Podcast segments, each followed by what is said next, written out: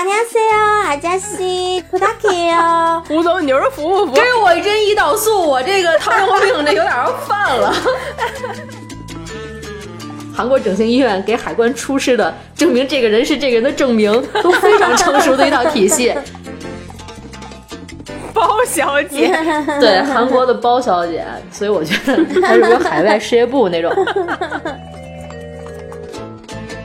안녕，기뻐요，안녕，안녕，안녕。欢迎大家加入倍儿美的朋友们听友群。解锁更多番外故事、线上活动、听友福利，微信搜索 B E I E R M E I F M， 全平台搜索中文的倍儿美电台都可以找到我们。期待您的订阅、分享。如果有任何想聊的故事或问题，也欢迎随时给我们留言投稿。每周四晚八点，咱倍儿美见。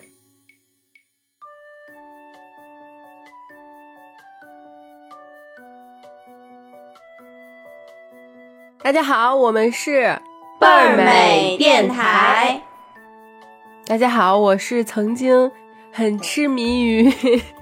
韩国偶像的瑶瑶。曾经啊，我操，안녕하세요。我是虽然不会说韩语，仍能平喘韩国的老胡李嘉欣。大家好，大家好。안녕하세요，저는娜娜입니다。哇！今天我们请来了一位韩国的嘉宾，是吧？这是成人节目吗？那我只能给你来点日语啊。こんにちは。雅咩蝶。哎，我还特意查了一下洛洛。怎么说？对，今儿今儿今儿还是这个胡总，我跟洛洛我们仨啊，没有韩国嘉宾啊，但是这个洛洛这韩语一会儿给大家得聊聊，好好的，真是。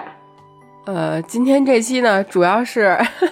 我们胡嘉欣胡老板刚从可瑞亚回来，是吧？可瑞亚，可瑞亚是那个因公。殉职，因为我们仨其实都去过韩国，但是我跟洛洛是很久生孩子之前，得有个十年了，一六年有了吗？七年了，呃，六七年了。然后最近这几年又因为比如疫情还是什么的，就一直没有走出国门。然后目前呢，我们三个里边频繁走出国门，什么泰国呀、韩国呀，也就是这个嘉欣了。所以下面有请嘉欣同学给我们讲讲这个二零二三年韩国见闻啊，有什么不一样啊？跟以前你最直观的感觉，最直观的感觉，我觉得一个字，韩国现在已经在我心里不是发达国家了啊！真的，原来这个就是因为我之前去韩国，可能也是跟你们应该是同期，最近的一次是七年前，嗯。然后再往前倒是十年前，我就去过两次，然后一次去的这个、嗯、一个首尔，一次去的是这个济州岛，然后去这两次。当时我就是我游记啊，当时我来到就是这个韩国的那一瞬间啊，就从十年前开始，我觉得这世界上怎么怎么有这么会打扮的国家呀？他们确实一度就是引领亚洲潮流。绝对是因为小时候就是喜欢他们那些就是韩国偶像，像刚才那个素瑶提到的，我们就是儿时的印象是他们是那种就是 H O T 时代的那种那种男孩，然后那女的女孩呢是那种 babyworks， 我塞好老啊的那种，然后就是长得又漂亮又能穿，但是你心里觉得他们是演员，或者说他们呈现在你面前的是那种就是造型之后的状态，你就会觉得啊，我们国家演员也挺牛逼的，然后民族自豪感一直都在。然后十年前第一次踏入韩国，就是这个审美世界就在那一刻崩塌了觉得我操，他们怎么连就是路边卖这个炒年糕的大娘都是这个全装上阵，然后穿戴呀、啊、丝巾啊什么的都穿得特全套，我就觉得真的不愧是就是亚洲美容的圣地，然后潮流之都可瑞亚那种的，当然确实挺颠覆的。但这次再去，我就真的觉得炒年糕大娘不化妆了是吗？不是，就有点心疼人家了。我这也是咸吃萝卜淡操心啊，心疼人家人家干嘛呀？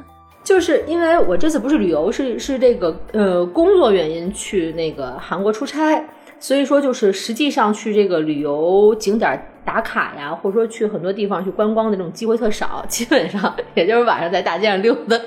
溜达溜达。嗯，然后就是从就是白天有限的接触韩国和晚上就是这个有限的接触夜首尔啊，我真是觉得跟我之前印象差很多。一个是呃，包括他们最最当时最吸引咱们的，比如彩妆啊，比如很多韩国品牌、嗯、很多韩国服装，现在在我看来、嗯、可能由于咱们国家自己品牌现在也挺走起来的，比如就是这个国货潮现在兴起，什么花西子然后什么羽西啊、毛戈平啊，这些彩妆又便宜又牛逼那种的、嗯、然后现在再去韩国再一看爱丽小屋 The Face Shop 就是我感觉就是你们能不能上进点韩国能不能成长点，干嘛呢这些年你就急了，然后毫无购物欲望，这是实打实的。因为其实我就出差之前我想就是因为我团队里小女孩特多，我说这次出差我看瞅机会给小姑娘们带点什么小饰品啊，什么小项链啊，然后有什么小衣裳能看给人带点就是小可爱的小东西，一去真的真不敌咱义乌，实打实说从做工质量款式到价格没有一处占先的。嗯，确实是跟不说远远就是最远的十来年前啊，就跟六七年前就是去韩国也相差很多。六七年前我再去韩国的时候买了好多衣裳嘛，就是比如有名的明洞啊、东大门啊，然后或者各种批发市场、嗯、然后买手店设计师店都逛，然后买了好多觉得真的我这这个衣服我能穿一辈子，真太好看了那种的、嗯、然后质量又好现在真的挑不出来。那你穿了一辈子吗？你当时买的衣服呢？唉，加薪的嘴嘛老胡的承诺不值钱的，你们知道的因为我们因为我跟洛洛我俩是一起去的嘛，我俩也去什么东大门啊这些买买衣服也确实买了挺多的，当时确实觉得特别好看，但是现在回过头来再去看，比如我去日本买的很多衣服我现在确实还能穿，对，但是我以前在韩国买的都是什么你就对自己产生了疑惑。喂，但是他们不是好多都说那个韩国的服装都是从咱们广州进过去的吗？一部分是，比如说广州那个一些批发市场，或者说是就是南方江浙沪一带的这种批发市场，有那种就是呃到出口的那种，但也有一部分是韩国本地就是去做的。但是不管是说这个代工，或者说他们自己去生产衣服，比如说六七年前你还是会觉得特别能轻松挑出衣服，嗯，而且就是从单品到搭配你都觉得哇塞还能这么穿。对，我觉得他们最重要的就是特别会搭配，比如说他你买衣服的时候你在某个小店里逛，你就会觉得哦这身都挺好看的，这四件你都想买、嗯、包括鞋和包它搭的都很好，然后等到你回家单穿某一件的时候、嗯、就会觉得我懂自己了吧这个搭配可能确实是他们，我觉得到现在他们比如有些 ins 的博主呀还是都挺会搭的，就特基础的款、嗯、能给你搭出来一个特别好的氛围和效果。嗯，而且去韩国之前就是这两年因为是国门紧闭嘛以流行一句就是一句话，就是韩国人就只穿黑白，对彩色有仇，穿彩色有罪的这么一个就一种搭配的这种思路。但是像刚才那个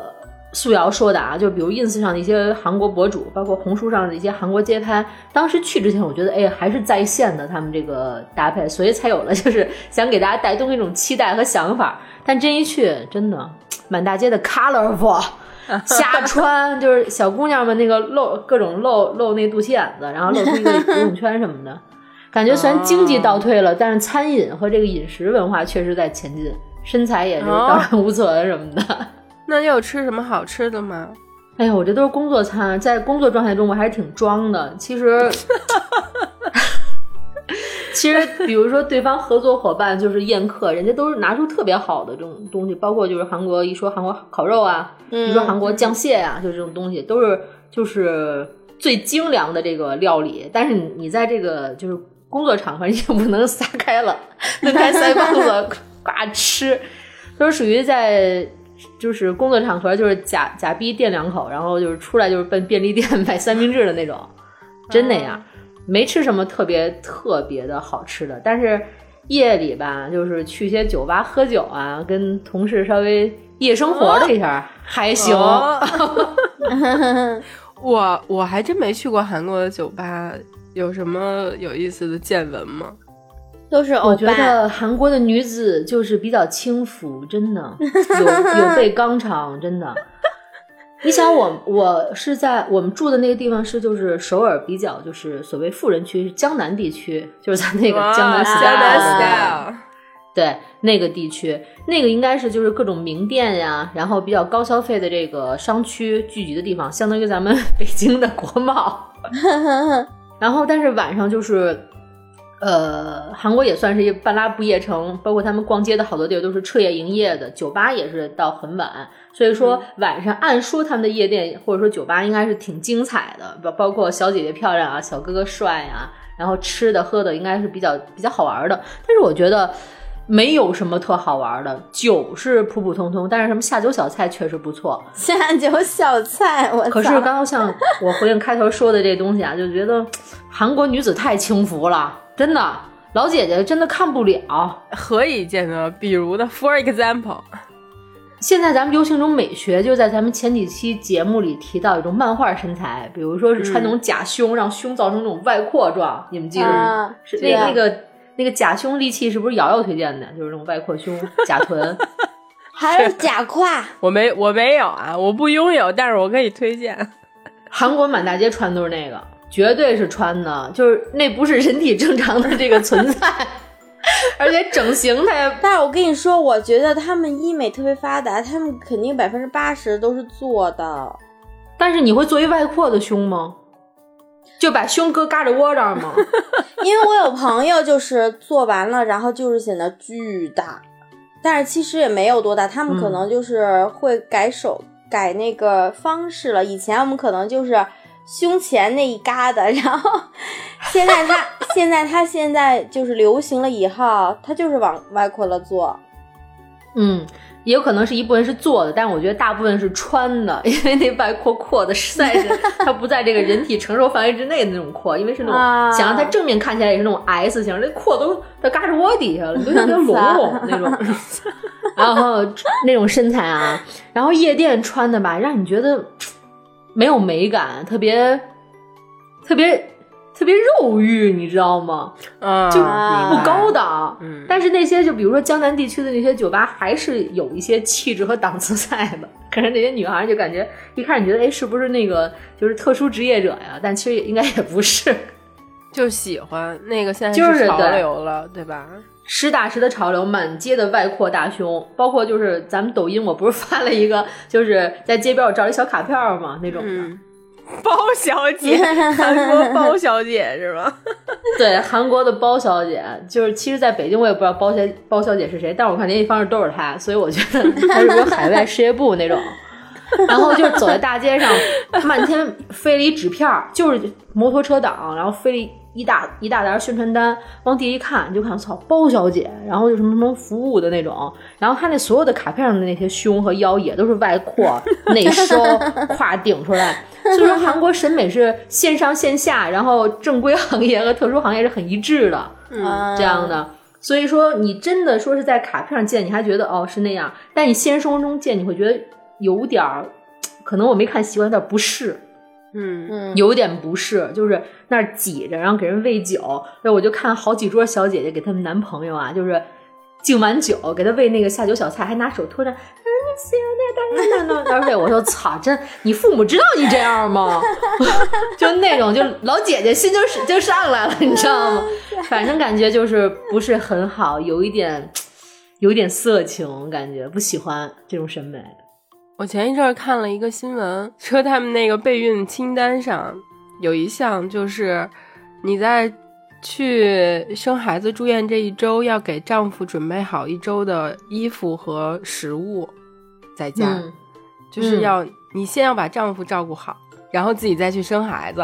我嗯，我操，我当时看了是这样的，就是其实韩国和就是朝鲜，就是比如或者说沿边地区有一些东西是很像的，基本上是一致的。他们还是偏那个男权社会，并且就是呃，其实在一个家庭运作当中，以咱们普通视角来说，女方是承担更多的这个生活责任和压力，和或者说更勤劳的。因为这次我去韩国就是没有什么别的行程嘛，除了工作，但是晚上就是约了一个我之前在那个就是北京的一个姐们儿，她是那个朝鲜人，她朝鲜族，然后那个她现在举家在韩国就是定居嘛，刚也是刚过去，她就是那种就是一飘四的姐姐，就是一个人运转整个家，公婆、老公、孩子，就一人勤劳的不行，她特别勤劳。就是瘦的跟人干一样，就是特别勤劳，就是家里家外工作谁都不耽误。她去韩国也是因为她老公先去的，然后她到韩国之后，她那天跟我说说嘉欣，你知道吗？我觉得我再不来的话，我老公就出轨了。我说啊，那要不让他先出出一下，就是那样的。我说为什么你会有这种感觉？因为按我的思路会觉得这个男方有一些行为是异常的，或者怎么着是有出轨的前兆。他说不是嘉欣，你知道吗？我一起我一进他先就是韩国租的这个房子，家徒四壁，嗯，只有一张床垫子和吃饭的地儿。我说、嗯、我说你老公不是有手脚吗？他也有工作，为什么不给自己就是运作一下这种生活？就就等着媳妇儿去呢。然后媳妇儿去了买家具，然后贴壁纸，收拾家里，就是完全是他在操持。但是这不是个例，就整个韩国或者说大多数韩国家庭，就是据我这个朋友说，基本上都是这种分工和这种运作形式。其实日韩还是都有一点，尤其是比如日本、韩国的女人，如果结了婚生了孩子，一般都是会优先舍弃掉自己的工作的。但是在中国这种情况我觉得还稍微好一点。对，他们都大男子主义嘛。嗯，其实我对那个韩国印象，我觉得吧，老胡这次去可能因为咱们就是老姐姐岁数也大了，可能对对于当代的这些看不惯年轻人了是吗？可说呢。我觉得没准现在比如你二十出头的，然后你去，然后 你, 你可能也争相买那个外扩胸什么的。哦，真的真的，你你饶了我吧。对，然后我其实对韩国的印象一直还挺好的，因为之前小时候就看韩剧嘛，就是有那种各种情节，就从那个蓝色生死恋，你们都看过吧？就是哭得稀里哗啦的那种。那我特别不喜欢。我操，你他妈认能不能聊？你不是喜欢《天桥风云》吗？那不是也是韩剧吗？对，我喜欢女主播的故事和《天桥风云》。张东健不也很帅吗？然后还有在那个近一点的就是浪漫满屋，润跟那个宋慧乔的时候，就是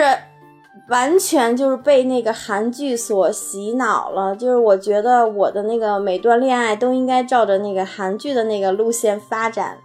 然后我跟瑶瑶去的是一六年嘛，然后我俩去的其实我是带着那种特别那个喜欢，然后有韩剧朝圣之旅是吗？对，然后就想着哇，没准能看见各种欧巴呀，然后什么的。然后我其实到那儿吧，我就觉得我好像还挺适合日韩这种地区的。你确实挺适合的。对，因为我发现韩国其实你只要是就是无论任何年龄的人，你只要是跟他笑脸相迎，然后跟他撒娇，哇塞，什么事儿基本上都能办成。我觉得那是你，你要要是我，他们就觉得想吐了呢、哎。我给你讲过这故事吗，胡总？就是我跟洛洛一起打车、嗯，那个出租车司机是一个大概四五十岁的韩国的一个大叔。嗯，我是真的一句不会，嗯、除了那个阿尼亚塞哟，别的我什么都不会。啊，康萨米达，康萨米达，咱俩咱俩基础是一样式的，然后其余就是什么 how much， 什么 too expensive， 这是这是这是。对，但是但是洛洛他真会说，我为什么知道他会说韩语？就是上次我俩去的时候，他一路居然跟那个四五十岁的韩国司机，然后我在旁边目瞪口呆。能聊天的程度，对，结果给那司机聊的就是那嘴一直就在耳朵根儿没下来过。等到我们下车的时候，少收了我们一百块钱。哎呦喂！哎呦！哎，我就从那次开始，我就我就跟洛洛说，我说甜妹真的能当钱花，能当饭吃。你知道那天是这样的，是因为我们东大门不关特别晚嘛，我俩去逛，然后就没有正规的出租车了、嗯、然后那个大叔他已经坐地起价了，就当时我们可能因为我们住首尔，离东大门我觉得啊，当时我们去的时候可能人民币也就五十块钱不到一百块钱吧，然后呢但是他当时我们后来要价算的时候，他要我们三百块钱，就等于他完全就是黑我们、啊、因为他看我们是外国人嘛，但是其实我韩语都是那种组装的，你知道吗？你就然后我就发现你只要是跟他笑，你一上来你就跟他说안녕하세요阿加西，然后呢、哎、然后你你就问他多少钱，然后他什么啊阿加西，对，然后他这大叔是吗？对，他会给你那个打一个数字，然后然后你就跟他说不大可以哦，就是太贵了。然后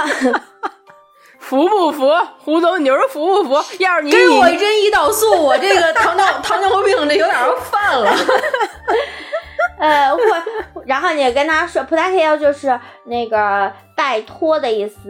然后那么皮斯达就是太贵了，就是反正。反正我跟你说，你跟他，你跟他说，而且而且当时我听那个大叔，因为我是组装的嘛，他说了一整句，但是其实我没听懂，但是我听懂他说我们一不大，就说我俩很漂亮，然后我也夸他，嗯、我我说哎，他西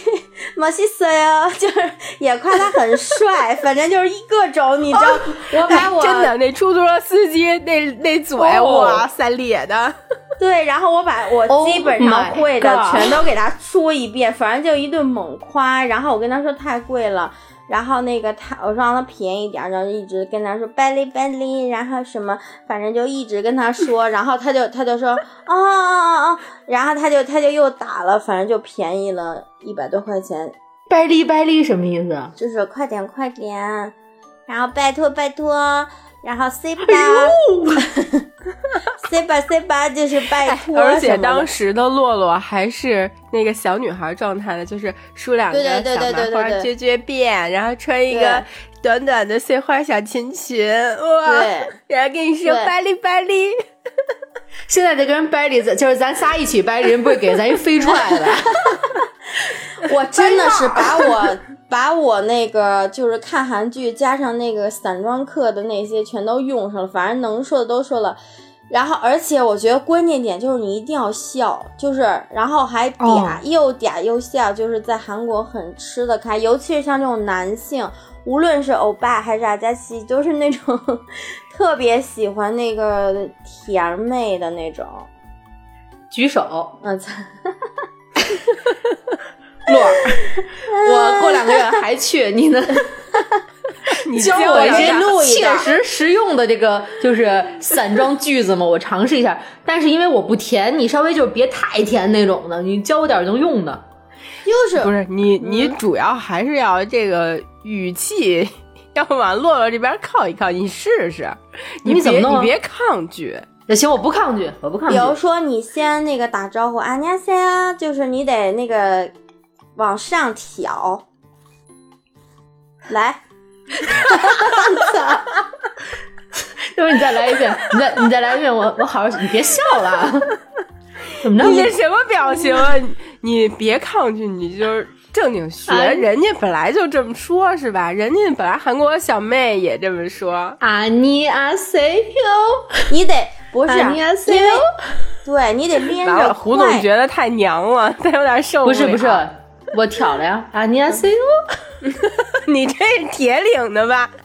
你这是辽宁的韩国人你真的谢谢怎么说来的，谢谢好赞美的。这个就是咱们咱们其实旅游用的，因为他们不是会有什么敬语或者正式语啊什么的、嗯、反正咱们旅游的话就说这就就行了。如果要平辈儿的其实更嗲，他们就不会说안녕하세요，说안녕就会这样。我然后再见也可以说안녕安妮。阿宁，你你他妈的咋？你他妈别去了。胡总，你你还是说你还是说英文吧，你还是说中文吧。对呀，对，这确实是，哎呀，真烦。但是韩国女生说话确实是落落这样的，不是说那个就是装和演绎的，还真是这调一说、啊、嗯那种的。你学一个那个最简单的，就是好的是内，嗯，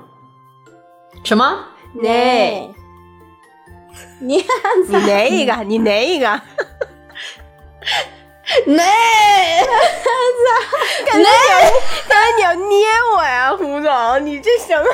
老胡可以学一个西喽，不是？你说的哪？我想起了，就白鹿原，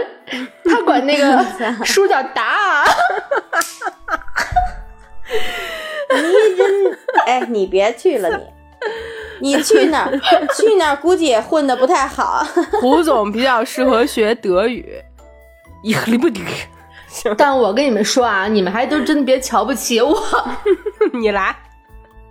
我在韩国颇受欢迎，真的。你在哪儿不受欢迎啊？你去日本是 Radio Star， 你去韩国这回又忽悠人什么了？没有，就是没没太敢这个张扬，因为毕竟看得出是国人嘛。我跟你说啊，我在韩国也是颇受欢迎、嗯、你们知道为什么吗？主要是颇受阿扎西这个群族的欢迎。就我刚刚为什么说对韩国男士有一种就是嗯可能不太正确的认识啊。我觉得韩国的男同志啊，尤其是这个就是财有财阀背景的这种男同志啊，我财阀背景、就是对啊，因为我们是企业之间的合作嘛，就是我觉得对女性有一种特别奇怪的眼神，这个可能是我片面的这个接触啊，一点都不片面，确实是这样。我问了当地，因为我们就是沟通是有一个是有双方的翻译嘛，我们自己带翻译，对方也带翻译，然后对方的翻译是一个青岛女孩啊，她等于说是那个中国人，然后我我们俩。之之间有有种浅聊，他说：“哎呀，幸好我长得不太好看，要长得好看，就是在企在企业当中可能会有很多麻烦，就是真的是真的会有这样的这个就是普世的风气在的。这帮阿扎西、啊，你知道吗？我觉得不是阿扎西，是所有欧巴也这样。对，你看那个娱乐新闻里也会有这种渗透，比如说是财阀，就是有一些这个。”呃，操控这个娱乐集团啊，甚至操控一些就是更严重的这个范围，政治可能不能播啊，嗯、这样的，他们确实是比较在男性世界里，可能方方面面都会很主导，很没有其他的考量的那种方式，嗯，为所欲为，为所欲为，还扎西内。你看韩剧里不都是这样演的吗？我觉得他们还是会有一点依据的吧。就韩剧的那些财阀、嗯、或者是那个各种、嗯、就不都是玛丽苏剧情，就都是女的特别弱，然后男的帮给你拍墙上的那种，都是那种系列的吗？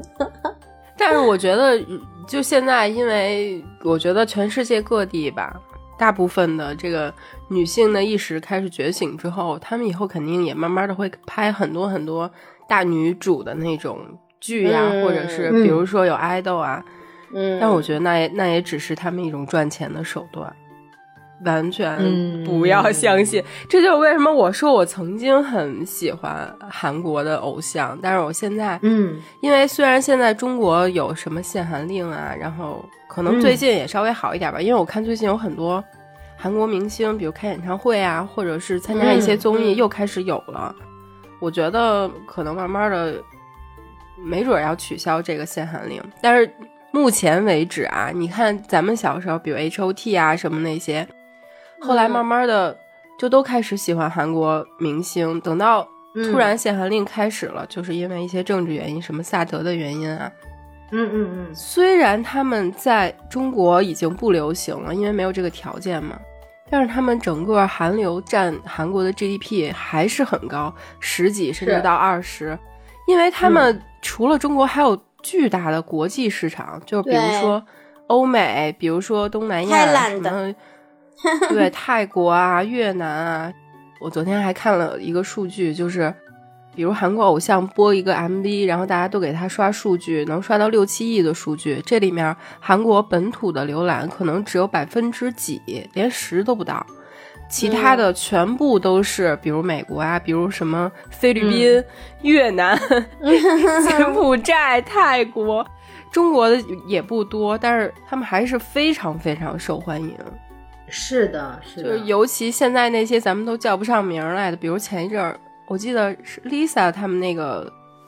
Black Pink 女团， Black Pink, 对，前一阵不是开演唱会，半个娱乐圈的人都去了，对，嗯嗯，所有的网红全都买黄牛票，大几千块钱的黄牛票。但是其实 Lisa 是泰国人，但是他们不是韩国的那个团体女团吗？是吧？对。对，我觉得、嗯，我觉得这就是韩国比较牛逼的地方，就是他们从最开始定定好了文化输出这个基调开始，这么多年不管发生什么事儿，这这一件事儿啊，他们做的都非常非常牛。嗯，就是为什么你就往根上倒？为什么洛洛我们俩当时会在那个时候选择去韩国玩？那不就是看了那么多年韩剧，是不是？一样，对，一样，也没有去过。但是后来比如现在有什么，我看前些年像什么甄嬛传火的时候什么泰版的、日版的，然后美版的也都就反向对外输出了。嗯，那美剧的甄嬛传好像只有五集吧。对对对，那你看过吗？没有。特别那配音特逗。但是反正据我所知，咱们能就是真的往外输出的文化输出，至少跟韩国和日本比起来还是太少了。嗯，对，除了你就刚才说苏瑶提到这个就是文化的这种就是向外输出，韩国其实在不管说是近些年还是十多年前还是更往前倒的这个呃给世界的印象，我觉得整整形行业是不能不提的一个事儿。嗯，因为它就是对，除了就是国民这个整容这个覆盖率，它韩国到现在都是世界第一。嗯，国民整形覆盖率大概是在百分之三十左右，也就是说全国人民百分之三十都进行过外科或者说是那个微整形这种注射手术，嗯，那是很大很大的一个比例。然后紧随其后的像亚亚洲，比如说像是那种泰国，但泰国这种排名是受到了这个特殊整形行业的一个提拔。人是整形，人不是整形。对啊，所以说不管是在任何时代，就是韩流在咱们这个年龄段来说，或者说在咱们现在这个就是选择喜欢这个偶像这市场当中，可能是跟跟咱们年龄变化，或者说跟一些这个政治政策因素的这个引导变化有关啊，可能不是说已经是首位的感觉，但是他们就是最早根植通过这个文化输出，根植这种审美的这种这个意识、审美的逻辑、审美的标准，包括这个整形美容这种发展，其实都是捆绑在一起的。到现在，虽然说刚才我听，我居然斗胆说人发达国家现在经济发展一般啊，对，那那那人还是老牌发达国家。对啊，但是它的这个整形医疗各方面的这种，比如说高端医疗行业还是非常牛逼的，因为我们之前电台节目当中也也微微就是浅聊过我的这个行业，比如说是这个皮肤科、整形外科、口腔科，我是做这个医疗行业的，然后出差的这种内核也是跟这个行业相关的。日韩尤其韩国毋庸置疑都是这个行业就是朝圣的老大哥，就是去跪着我操、嗯、去给人家就是就是做一个这个学习和合作。虽然说现在咱们这种话语权是真的是在越来越提高，但是你真正是在这个行业的行业里的人，你会发现咱们可能未来的十年或者说在十多年可能还是人家是一个引领的地位。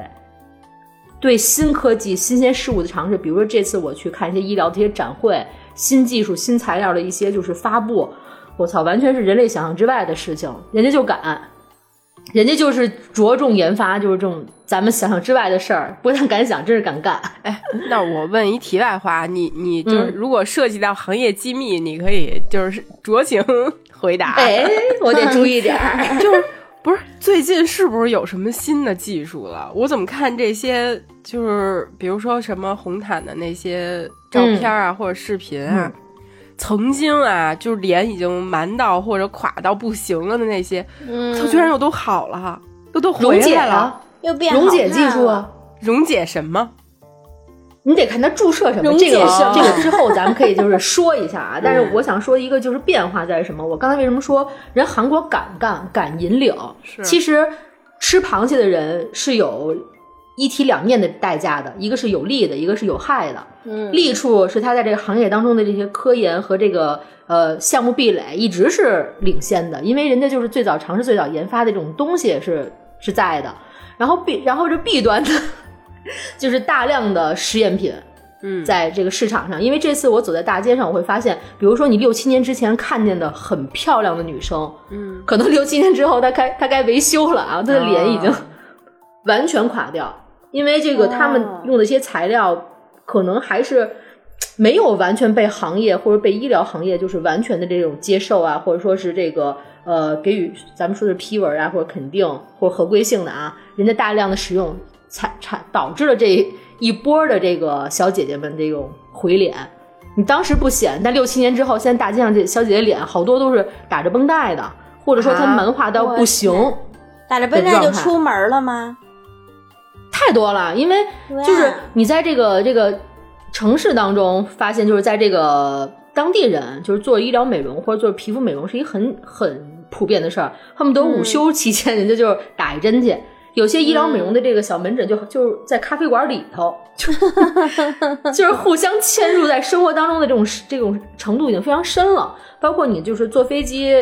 来回的这种航航班上，就是比如打着绷带啊，脸完全绷着的这种小姐姐也非常多。特意去韩国、日本整形已经不是个新鲜事儿了，这近十年来都是这么干的。包括他们韩国整形医院给海关出示的证明这个人是这个人的证明，都非常成熟的一套体系，一点都不新鲜。哎，去的时候长一个样，回来的时候不长这样了，是吗？因为你的证件不不能及时变更，所以当地医院出具的这个证明，哦，从一开始的这个这个比较生涩的这个证明流程，到现在非常完善的证明体系，包括海关上对这些体系的验收是非常成熟的了，都是。所以说，这个整形行业对他们来说，对这个韩国国民的这个认知度和接受度来说，毋庸置疑还是全世界第一。非常的高，嗯，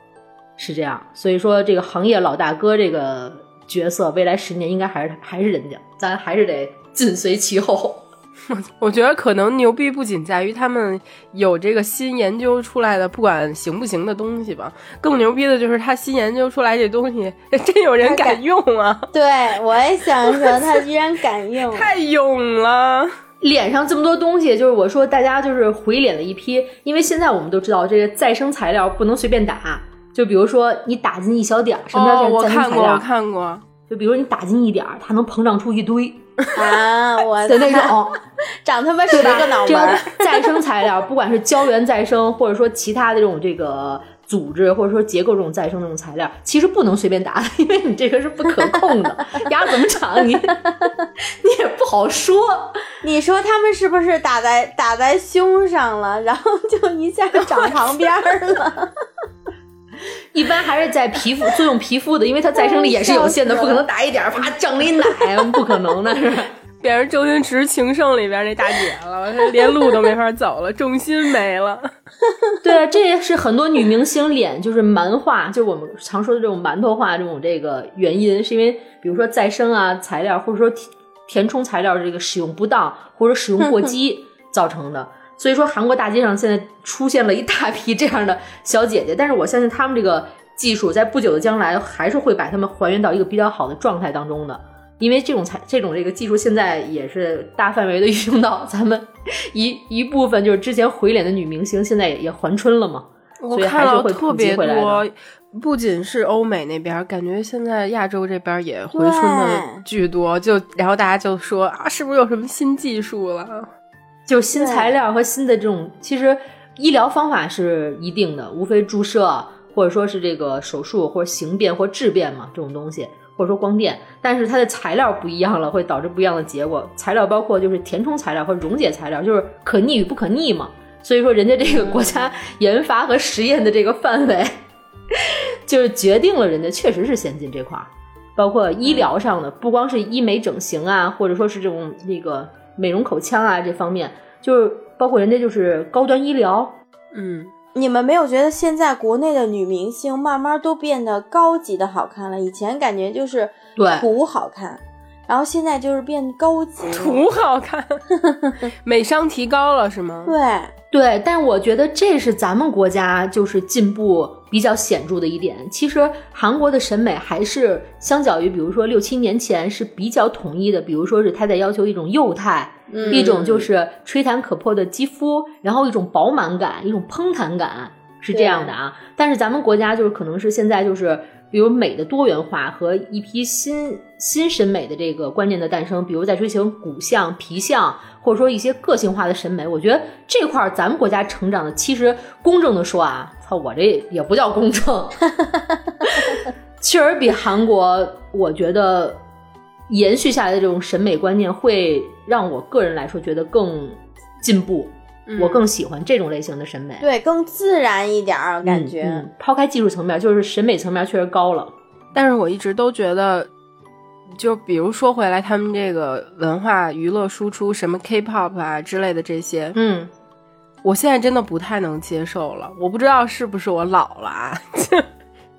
但是现在你说韩流它现在这么火，比如说像 Lisa 啊，像什么最近那些特别火的团体啊，尤其是在美国，你问一个美国人，他可能不知道一些中国的明星，但是你问他韩国的，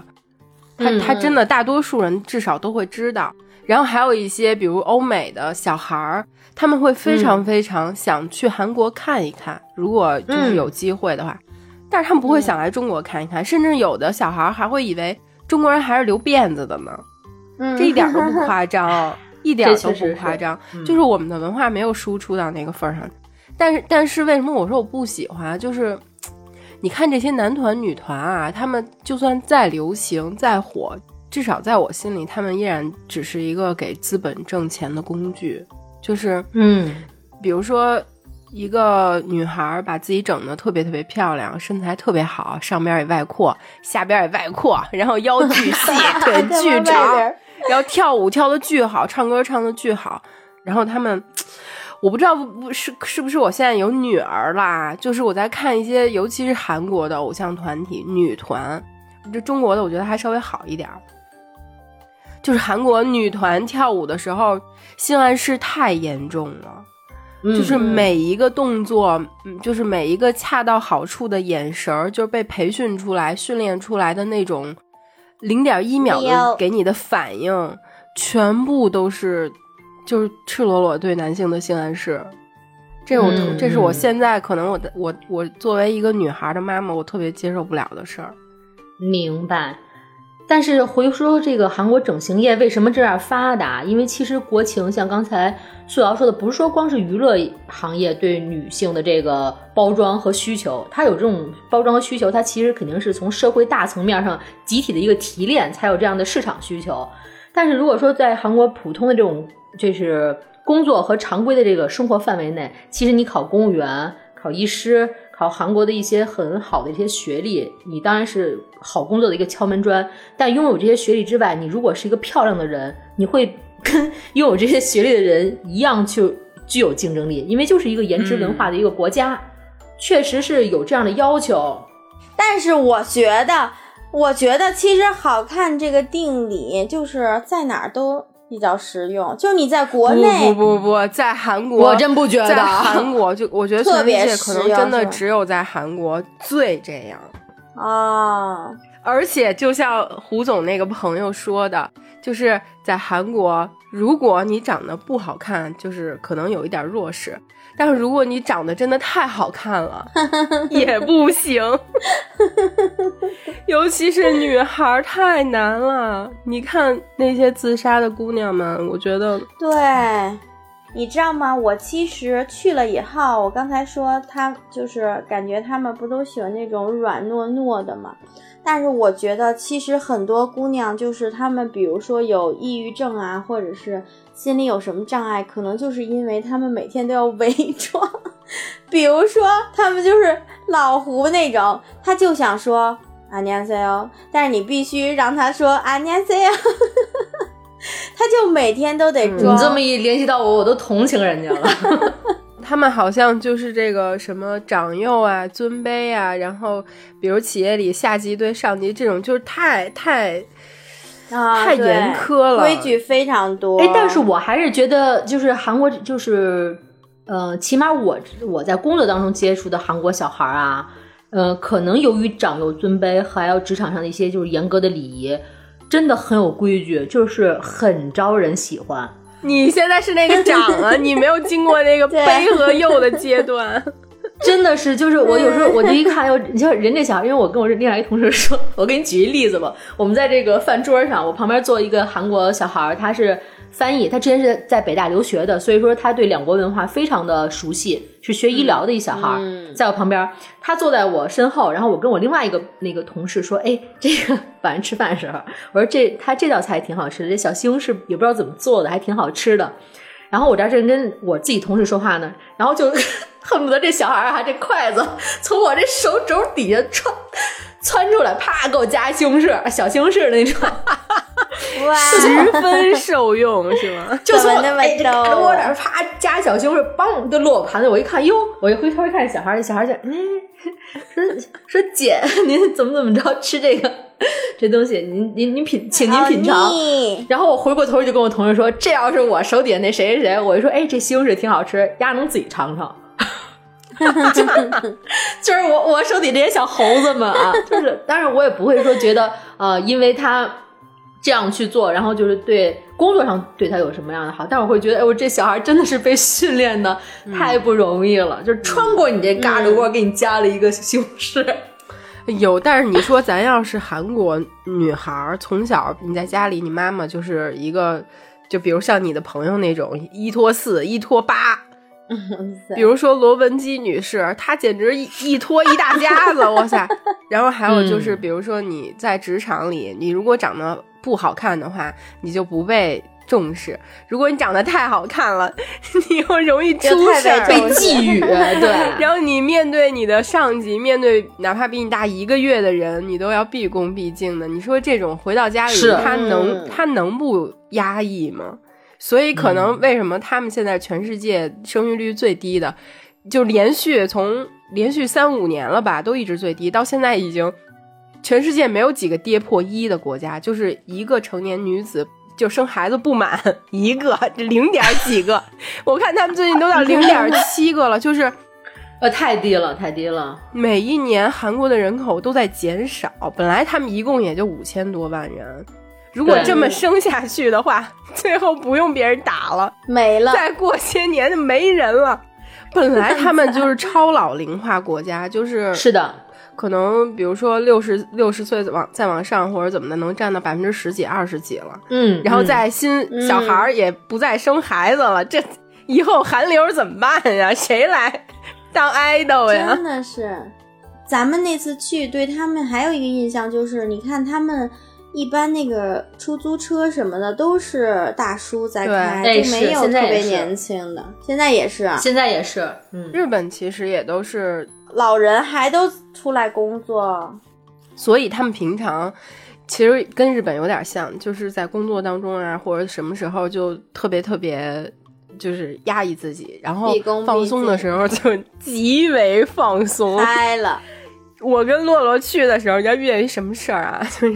我跟洛洛去的时候，我们俩当时租的是 Airbnb 的一个公寓，然后、嗯、对。那个房东非常人非常好，是一个大概三十岁左右的一个男孩，然后他过来接我俩在那个地铁，因为我俩拿着两个大箱子嘛，他说可以帮我们俩拿到那个房间去。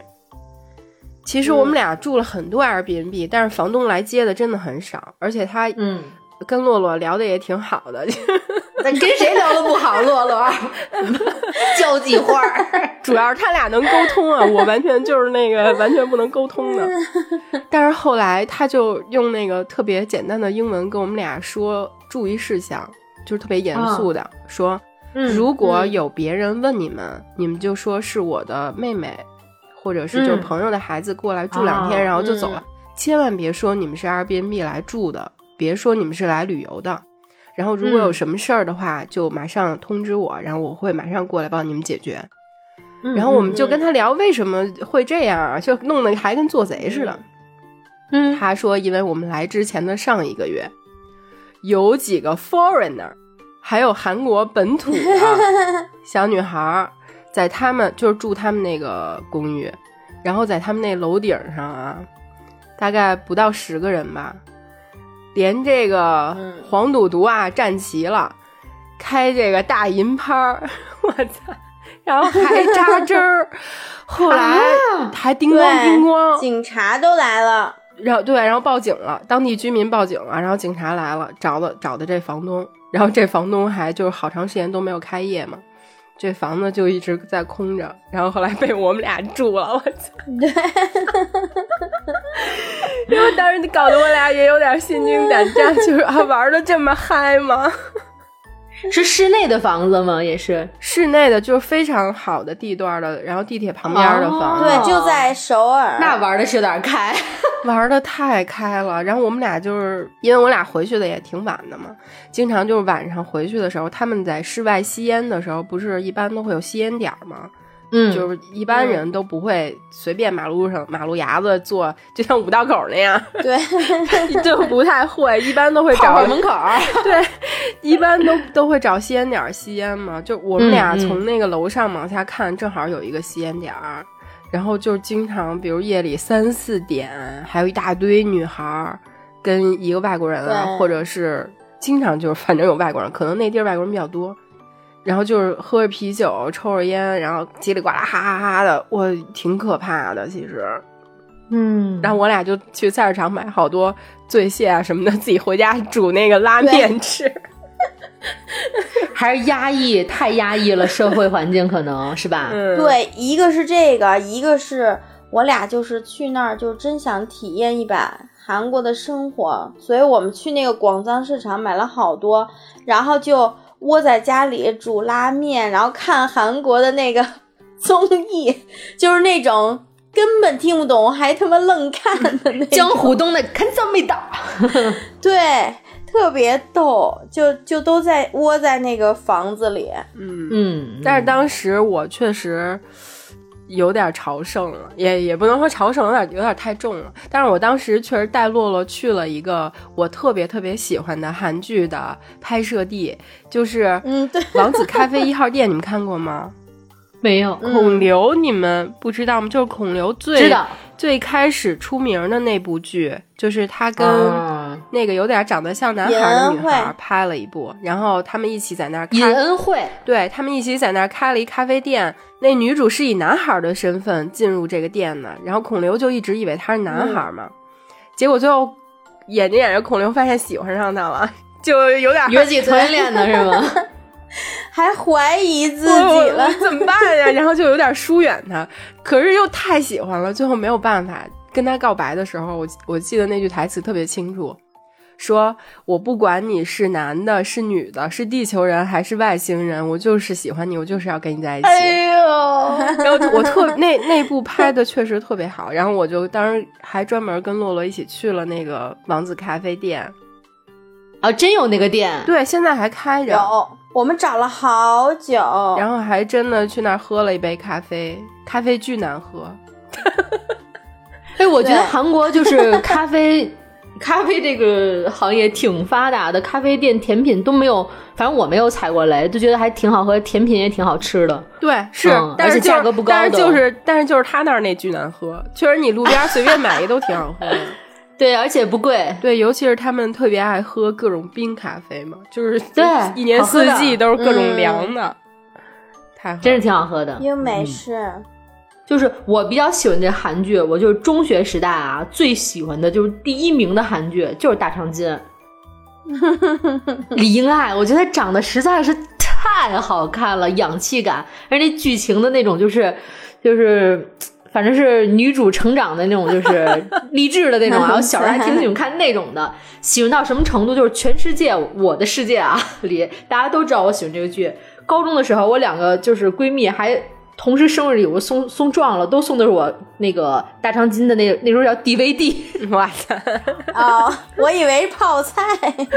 都送的我说大长今的 D V D 是两个版本的。哎，我当时我就收到两个一样的邮件，我特别高兴，特喜欢，到现在都有。因为我没看过这个剧啊，我采访一下你，这个大长今他主要就是做饭，这我是知道的啊。这个他做的这个韩国大餐里都有什么呀？我确实挺爱吃，我挺爱吃韩餐的，我不是说贬低人家，但是我确实除了什么冷面啊、泡菜、什么大酱汤，我想不出来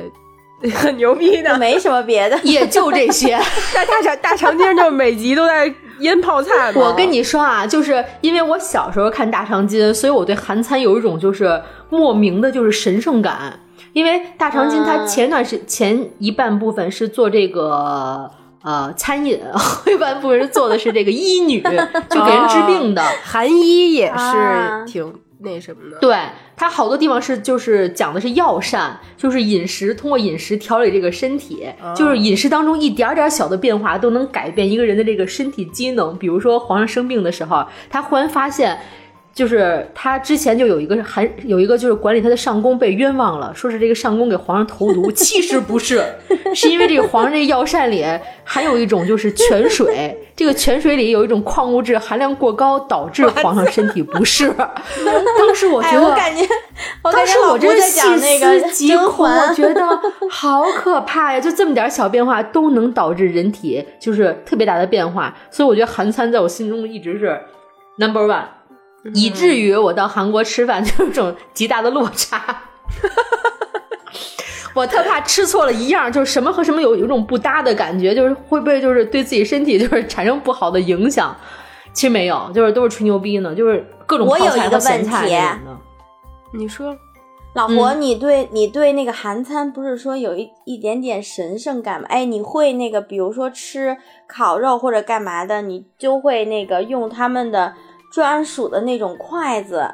然后还有它的那个银勺，就你对它的餐具什么的会有什么？哇，你真是很有生活 my love， 你真的太有生活了。这点就是我特别不喜欢韩餐的部分，因为我不会使韩餐里的筷子，筷子挺挺滑的，是吧？特别捏不住，对，所以我我一般非常不环保，都会替换成一次性筷子。对不起大家，别学我。你在韩国也是吗？就是不用它那个，在韩国是凑合用他们那个当地那种扁的那种铁筷子那样的，但是我不不会用。我那个对于韩国韩剧那个那些美食啊特别喜欢，然后我对于他们的餐具各种我都特别痴迷。你知道我你还喜欢是吗？是喜欢是吗？对，特别喜欢，而且我觉得我有点那个有点那种魔障了，你知道吗？我之前跟那个瑶瑶去，我买了好多那个他们那儿的筷子，还有那个小金箔碗，然后还有那个勺、哦、然后我每天不找到那个筷子我就不想吃饭。我理解你，因为我小时候看那个就是大长今的时候，我不知道那么难用，因为那时候是中学时代嘛，他当时还有种盛饭的碗。如果你对韩餐很好用啊。哦，那可能是我自己觉得不太好用。还有这种盛饭的碗，不是还盖个小盖子吗？就每次长今把这碗饭米饭端在大人面前的时候，所谓大人就是他们那儿的皇上嘛，说大人，这碗饭当中有浓浓母亲的爱和我们整个御膳房的心血。他慢慢把小铁盖给打开，就给米饭上撒了几粒芝麻和松子儿。哎，我也会搁芝麻，我我只要装到韩韩国的那个碗里，然后我都会放黑芝麻，就是我会有一个仪式。就是咱自己碗里你放吗？自己碗里不放，而且你知道我执拗到什么程度？就是韩剧他们，比如说你夹菜的时候是用筷子，然后你吃饭的时候是用勺子崴，然后我就是。嗯，夹完菜然后把把筷子放下，然后用勺子崴饭，就是特别有仪式感满满。就是完完全受这个韩剧的影响太深了。嗯、对，可是我那样我觉得特别快乐，真的就是会更好吃一点感觉，是吧？对呀、啊。我现在手机里还有一张照片，就是我跟洛洛一起去那个去梨泰院吃烤肉的时候。啊，当时洛洛吃把那个烤肉卷到那个菜里，然后放到嘴里，梳着两个小羊角辫，哦，太好吃了，好吃的我都要哭了。然后他当时那个表情，哇塞，真的巨甜，我都不行了，我要是有儿子，我都想介绍给他了，真的。要不阿扎西喜欢的，可以，哎，你再生一个，介绍给我。对，这个就是我第二个执念，就是你们要是那个包肉菜的时候是要一嘴塞进去吗？啊会，你们会一嘴塞吗？我会，狼吞虎咽。你们没有感觉就是瞬间特别幸福，就感觉自己已经飘起来了？我会，我也有这种执念。我跟你说，我们这次吃烤肉吃了一种就是当地的又当地的一种那个雪花牛、嗯、然后那雪花牛上它放了一点金箔。哇，雪花牛不是瑶瑶的最爱吗？嗯，它放点金箔，因为是对方招待是那种特别好的餐厅里那种雪花牛，然后放那种金箔。嗯，然后旁边就是每每上一道菜就特米其林，你知道吗？上一道菜就有一人韩语给你讲解、嗯、就特像大长今在你旁边念，这里有我们满满的心意、嗯、能够使你的胃怎样怎样怎样，请您慢慢享受，就是感谢你大那就说半天，然后其实你根本没听懂，但你出于尊重，你就一直听一边点头，嗯，啊，so good， 就感恩，吃起来没有什么不一样耶，可能是我这个就比较就是不不太容易入戏啊那样的，但是每一道菜都是盛上来，他们都是像刚才那个洛洛说的，满满的仪式感，就是心怀诚意的给你分享他们就是觉得最好的膳食那样的，嗯。除了大长今，我第二喜欢的韩剧是那个女主播的故事，嗯，你们看过吗？就是跟天上风云前后，你这就是真太古早了。我我没看过、哦、那个都是我们的启蒙韩剧。你说的这几个我都没看过啊，我看过啊。呃，那那你俩来。乐乐，我喜欢你的声啊。哎，还有《天桥风云》，好看，张东健、哎，我真的是那时候我特别想嫁给他。对，这两个韩剧其实特别奠定了我小时候的审美，就刚才我之前提过一个港剧、嗯、就是《见证实录》嘛，因为我特别爱穿职业装，就是上班的这种职业装、嗯、然后女主播的故事里的就是韩式的职业装也是奠定了我就是穿衣服的一个就是呃喜欢颜色的审美，比如说是一些中间色或者说一些就是混合色的这种、嗯这个衣服，包括职业装那种比较喜欢板正的衣裳啊，都是都是从韩剧里给我刻画出了就是特别难以改变的审美。然后刚才提到就是洛洛提到那个叫什么蓝色生死恋，是你喜欢那剧是吧？啊对，蓝色那是我不喜欢剧里的 top one。因为我每次一看那我觉得特难受，就是 我, 我曾经就试图想看过，因为那时候太火了这剧，同学们都在看，你不看你就没有话题了。然后我就去看，一个是不喜欢的点是就是特别苦情，就一直在哭，然后就是哭的就是我都缺氧了，恩熙哇怎么了，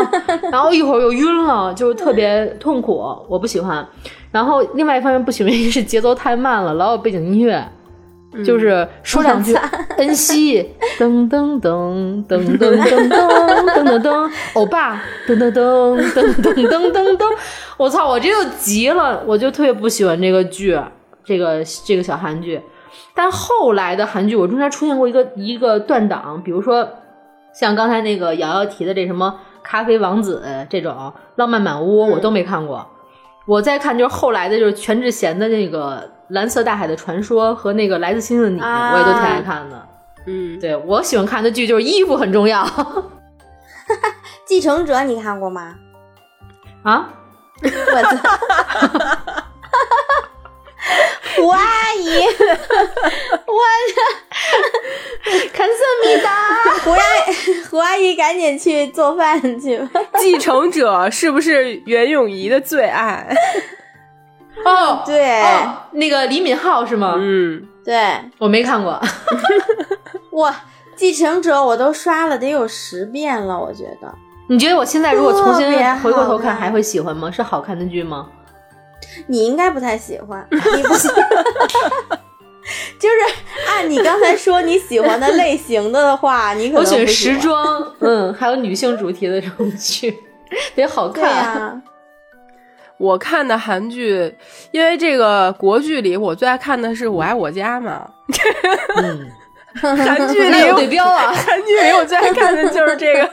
罗文姬女士的《搞笑一家人》，还有《顺风妇产科》。文姬也想穿貂，文姬也要皮草。少爷，我操，你们俩真的是，就是都八十了，还跟人撒娇呢。得接着嘴说少爷。但是我是有种感觉，就感觉又像你俩聊琼瑶，我操，我他妈想走了。但是顺丰妇产科里也有这个，呃，现在特别特别火的金素妍跟宋慧乔，他们两个非常非常小的时候演的那个十八九，对，顺丰妇产科里边的姐妹嘛，他们两个演都是他俩颜值的这个巅峰期。哎，我跟你们说，我刚才说那个女主播的故事，她那个不是有两个那个双女主吗？其中一个是就是蔡妍，嗯，然后另外一个不就是金素妍吗？我小时候好多人都说我像金素妍，就那种蛇蝎美女，真的。重点是在蛇蝎还是美女？你确实有点，但是你但是你不说话的时候啊，你不能张嘴。人说我一说话就是招弟，就是那个女主播故事里那个谐星，不张嘴是美女，然后张嘴变蛇蝎了是吗？不是，我真挺像金素妍的，就是我这颧骨什么的，然后鼻梁子。你比她好看。最近抖音是不是有人留言说我这眼睛和鼻子整的？你跟他说不是啊，我就是金素妍。我说了，我说你是那个混血儿，有点过了，少数民族混血儿。你们最近有没有，比如说最近三五年啊，有没有再看过韩国的影视剧或者综艺？寄生虫影视啊，你看过吗？罗罗，我没有，我看的是那个《鳄鱼游戏》。鳄鱼，鳄鱼游戏，鱿鱼，不不不，鱿鱼，不许讲，这段不许讲，不许讲，让阿扎西听听。你知道，我突然想起来那个上次上次话文说的那个了，大鳄鱼了，嗯、我一下串了。你又串泰国去了是吗？对，然后还有一个顶楼那电视剧也特好看、嗯哦、也挺火的最近。其实现在韩国还是有特别火的剧，只不过咱们看的少了。对、嗯、但是他们现在拍的跟以前不一样了，他们现在拍的就是更那个更那个现实主义一点。之前感觉都是比如说跟外星人搞对象啊，或者是说或者是说比如说那个保姆家的爱上了什么大少爷，都是那种。但是现在其实拍的都比较那个写实一点点了，然后悬疑的偏多，就很很好看。嗯，悬疑加伦理。对对对对。胡总，你看过《寄生虫》，你觉得《寄生虫》怎么样？我觉得挺好看的呀。它毕竟是奥斯卡，就是韩韩国扬眉吐气的一部片儿，是吧？那是个什么类型的呀？对，它是属于就有点那种就是半悬疑，它特别像就是。嗯、呃，我这两天因为重新看那利刃出鞘来的、嗯，就是由这个死然后倒推就是全貌各种插叙的那种那种就是叙事方式、嗯。我觉得这寄生虫它其实你要说是在这个悬疑推理里多好多好的，我觉得不见得。但是就包括演爸爸的那个男主就宋康昊，他有好多呃电视剧呃好多电影我都挺喜欢看，比如《杀人回忆录》什么的。最后那一眼是吗？直接给人看毛了。哦哦，那种的，所以就是这个剧情，其实你是能不是说那么意外，但是这个演技加拍摄手法，我觉得相加还是挺好看的。哎，那你那你问我，就是我觉得好不好看，是你有其他其他的这种就是不大众的观感吗？不是，因因为我平常就看电影看的还挺多的嘛，然后韩国电影我之前也、嗯、也看很多，比如什么那个就是。有点 R 级啊，或者是有点十八禁啊、哦，他们拍了很多。W 世界那个你不是看过吗？对，后来偶像剧其实我也看了挺多、嗯，最近其实也一直还在看他们拍的，包括洛洛说的他们的风格的转变啊。但是我觉得《寄生虫》真的拍的，就他们其实能拍出更好的来，但是不知道为什么这部得了奥斯卡，嗯、我就是觉得。尤其之在在这部之前，我看另外一部跟这部其实时间差的。不太多，可能也就不到一年吧，叫《燃烧》、嗯、你们看过吗？还没有，没有。那部跟这部其实有点像，讲的都是底层的，就社会最底层的人跟社会最顶、嗯、因为贫富差距太大了，尤其是韩国这个社会本身它就是七八个财阀掌握着国家百分之七八十的财富，这种社会现象。对对，那一部讲呢其实跟这部是一个内核，但是我觉得那部拍的就牛逼牛逼大了，就是然后寄生虫这部我感觉它真的就是为了深奥啊或者是为了得奖拍的一部片儿。就以前咱们它很奥斯卡呀、嗯、对、啊、对，就是以前咱们总在说比如中国有一些文艺片导演，就是很多人都会诟病啊，说中国有一些文艺片导演专门就是为了拿奖拍一些比如中国农村里贫穷啊， 对, 对，然后就把最不堪、嗯、最就是让我们不想让外国人看见的那些东西拍成电影，然后出去拿奖。嗯嗯 嗯, 嗯，其实我这个我我不认同啊，但是我觉得《寄生虫》真的有一点这样，就是啊，有一点就是要为了拿奖而怎么样，因为因为因为底层里其实都比较反感这个为了而为了，就是就是一种做作感。你是觉得这种感觉它其实有点包不住了，是吧？对，我觉得它有点做作，但是它也确实是、嗯、但是啊，我觉得我作为一个就是咱们在生活在广电总局这个国家里的环境下我没没没脸说人家就是、还是还是就是虽然说它有它有它的这个动机在吧，但是我觉得还是一个就是我觉得还挺好看的电影，可以看的电影、嗯、对，挺好看的、嗯、但是我觉得如果要得奥斯卡不至于拿那么大奖是吧？对，我觉得如果要得奥斯卡的话燃烧比它就更配得这个奖。这个电影里它的这种游戏性其实挺贴奥斯卡有些这个点的，嗯，就苦难游戏性的这种这个点其实挺贴奥斯卡的，但是国内不见得是特一一流的一个东西。其实包括洛洛说的这个鳄鱼游戏啊，就是鱿鱼游戏，它本身也是韩国就是从它最大的出口国是咱们国家，然后然后咱们国家就就限韩了嘛，它的整个市场就开始比如本来人家就是一个被美国文化浸淫多年的这么一个文化国家，然后它在整个把最重要的市场都转到欧美之后，再拍出来的这些影视作品你就能看出来不一样。鱿鱼游戏就是一个最好的例子，就是他跟奈飞合作了之后然后拍出来的一个、嗯、我觉得它就是一个韩国的壳，但是是一个欧美的核、嗯、欧美的，对，就是其实你把它放到任何一个国家它都成立，不一定非是一个韩国剧。其实可以用就是现在这种 A I 换脸，你换成就比如说任何国家的这种 面, 面孔或者语言体系，其实不见得有这种就是有这种就是别扭的感觉。我也是觉得它这个东西呃有在靠靠拢什么，但是至、嗯、但是至少它能有一个特别完善的系统，就是国家大力在支持他们整个的比如影视剧啊娱乐啊流行行业、嗯、然后能让他们把这个变成钱再去不管是畸形的还是健康的，至少人家在发展，然后再看咱们。但是我觉得啊呦呦呦，为了播真是但是我觉得为什么我今天有勇气来聊这个话题，就是我最近看了不，咱们不是聊聊了聊那个漫长的季节吗？我觉得有希望、嗯、就是咱们国剧有希望就是哪怕是在这个层层的限制之下，我们还是能有特别特别好的作品能就是面世，不是说他拍不拍或者剧本写不写出来，就是能让大家看见这种比如像漫长的季节这种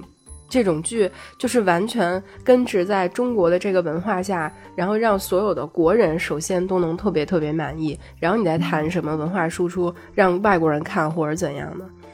而不是像韩国那样、嗯、我觉得他的文化输出完全就是建立在一个你喜欢什么我就给你拍什么体系，对对。但是我们至少现在是在拍我们自己的东西，我觉得这一点是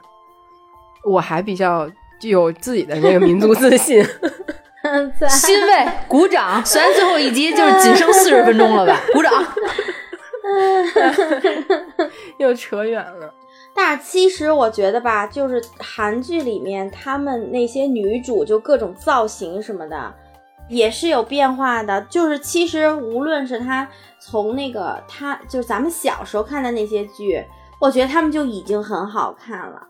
然后刚才你说说那个现在就是他们的那个护肤行业的那个护肤品就是还用十年前的那些，我都觉得特别不可思议。因为我跟瑶瑶之前我们去那个明洞玩的时候，就你走两家就是一个爱丽小屋，就你不买你都觉得都看烦了。还有那个自然共和国对，我们其实装了好多 Republic 那个你们还记得吗？绿色的那个，他家芦荟胶卖特别好。哦，对对，我咱好像装了好多盒吧，然后性价比也特高，那国内也就卖十多块钱，为什么要从韩国背回来？现在想想真是因为它这个娱乐娱乐就比如说像这种电视剧里输出的韩妆太好用了，甚至比如说有些韩剧、嗯、好像当时有一个剧叫什么想你，是尹恩惠演的，出一个口红就是片、啊、荧光荧光粉叫叫想你色，对对对对，就是用电视剧命名的一个颜色。嗯，对，所以说他们就是从电视剧这种文文娱行业，然后反推这种就是快消品、化妆品行业是有这个强链接的。嗯、当时太火了，大包小包往回买。当时你买过什么？咱买过什么牌子？我想想，护肤品。嗯，刚才提到的就是自然共和国。当时我大学时代特别哎呦，当时还还没有代购，我大学大学那个年代，我操！但是因为经常去五道口那边韩国人比较多，那时候我用的第一个韩国就是护肤品牌叫 The Face Shop 啊啊，用了吗？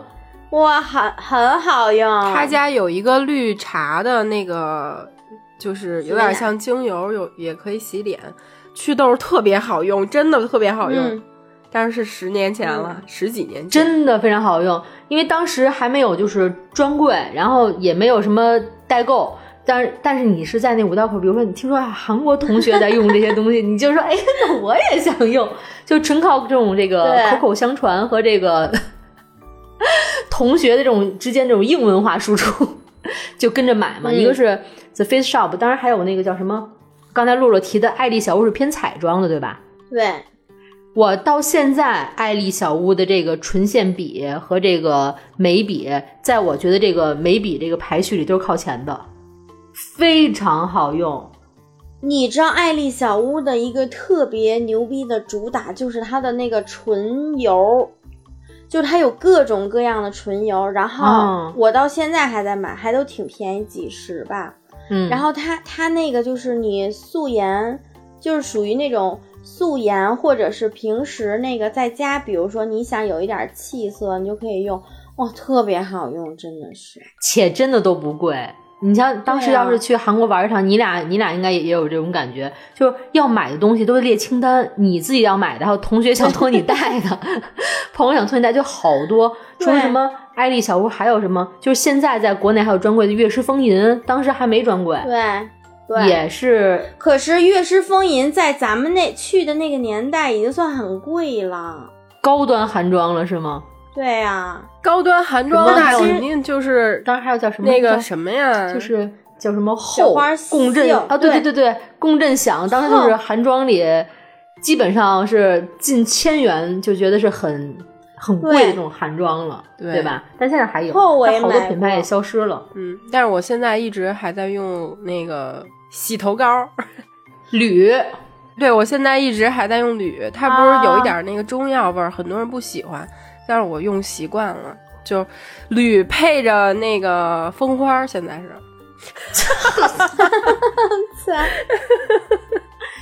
我我这次出差也是买了两两瓶他那个铝的那个洗头膏，因为我现在已经不像比如说几年前去我刚才说得带过好多东西，这次去因为咱们就是国货品牌的好多彩妆又便宜又好用，你对他们国家的这种彩妆没有那么崇拜和依赖了，但是这个洗头膏大家可以搜啊，那铝就是长管那类型的，对，依然好用。洗头膏还有一个就是、嗯、我每次出国啊，只要这个国家只要我去的这个国家有Lush，我一定都去那个Lush买多买一点回来，因为中国一直都没有Lush的专卖店嘛。然后当时去韩国的时候也是买了好多好多Lush、嗯、之前我也给大家推荐过Lush的那个各种其实都挺好用的，但是它不是韩国品牌啊，它是英国品牌啊。这次回来我本来还给那个就是素瑶跟洛洛推荐，我说哎，我同事给我种草一个在韩国买的特好用的东西那是小红帽洗头皂，哎，给大家叭叭讲，人几百年前就用过的东西确实好用，对，我以前没用过，但是那洗头皂我真是没见过，我真是好用，真好用，是是可以，对，油头皮的那个救星，我就是那种就是头皮油然后发尾干那种，用完之后感觉真的挺好的。还有什么品牌啊？当时小时候老买的，雪花哦，兰芝，我操，兰芝那隔离我用了好好几年，那紫管隔离我真的，因为我黄脸嘛、哎、就当时用完之后觉得特韩妆那种的、嗯、兰芝还有兰芝那个就是睡眠面膜，嗯，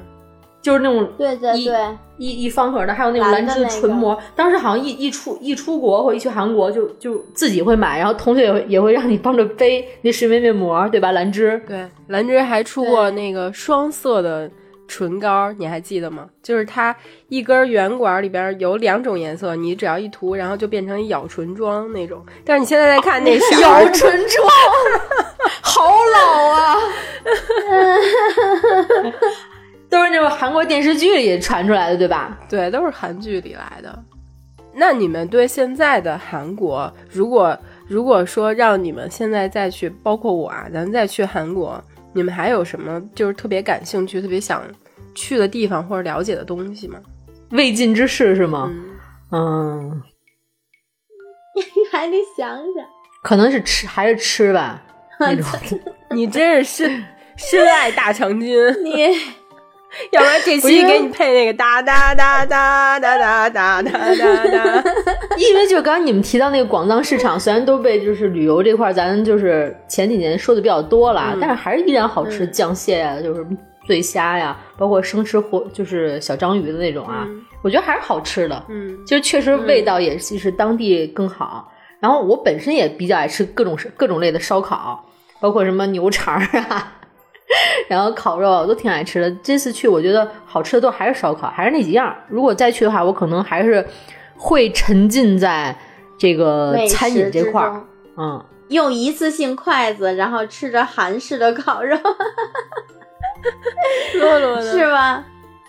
我觉得啊，我要再去的话，我肯定要去他们的夜店，而且我去几天，我就是去几天夜店。因因为咱们咱们去，你没发现咱们去日韩就是都是小时候去的，然后咱去的的那个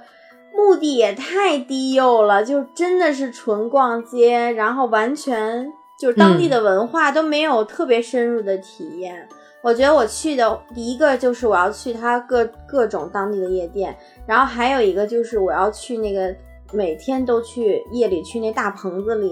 然后吃饭，就是那种路边的那种路边的那种小烧烤，然后喝点喝点烧酒是吗？对，然后喝到天亮的那种，哇，太太美好了。哎，有一个地儿就是这次我去的一个新地儿，我你们我不知道你之前去没有去过，叫仁寺洞，仁是那个仁慈的人啊、哦嗯，寺庙的寺，然后洞穴的洞。然后之前我没怎么去过，嗯、然后这次是我们那个韩国当地有一个就是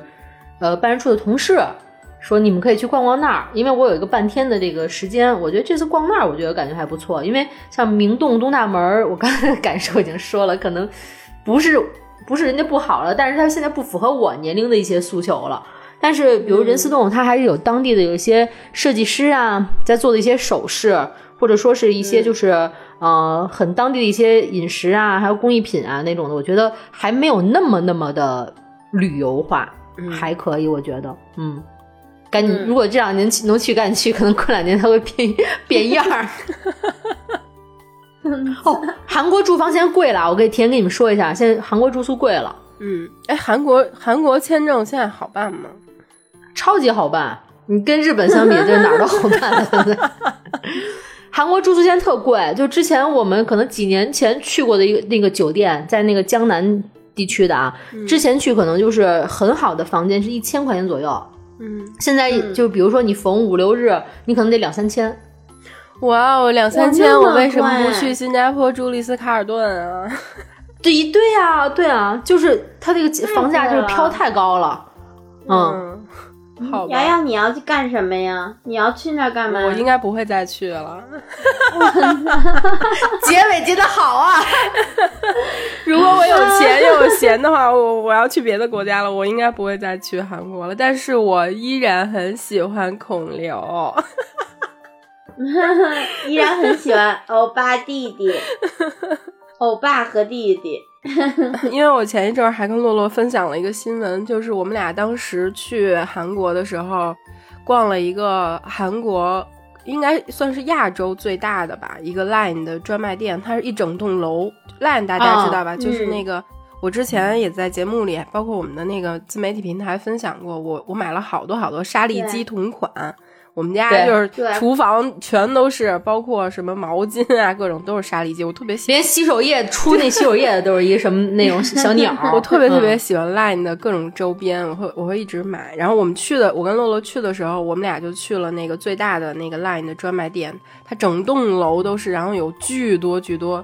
就是好几米的什么那个布朗熊、嗯、然后沙粒鸡、嗯、哦，特别特别喜欢那个地方。结果前一阵儿洛洛我们俩看了一个新闻，就是它倒闭了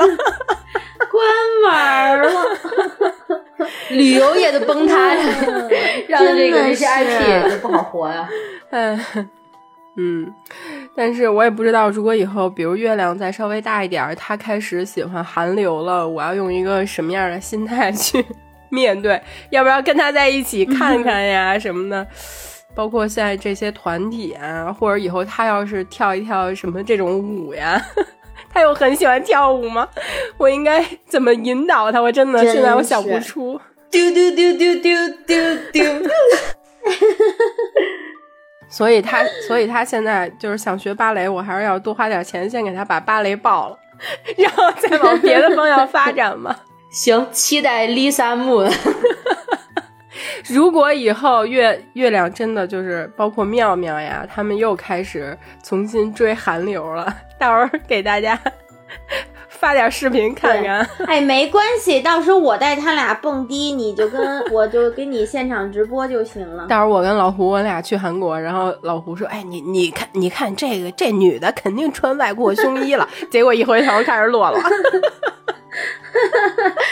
大家也等等，等我们把这个韩国这个先进的医疗技术引进了，我再给大家分享新技术。好嘞，再见再见怎么说？咱集体韩语再见一下，再见。可以说啊妞起播呀，就是开心呀。结束，再见，大家下期见。啊妞啊妞啊妞啊妞。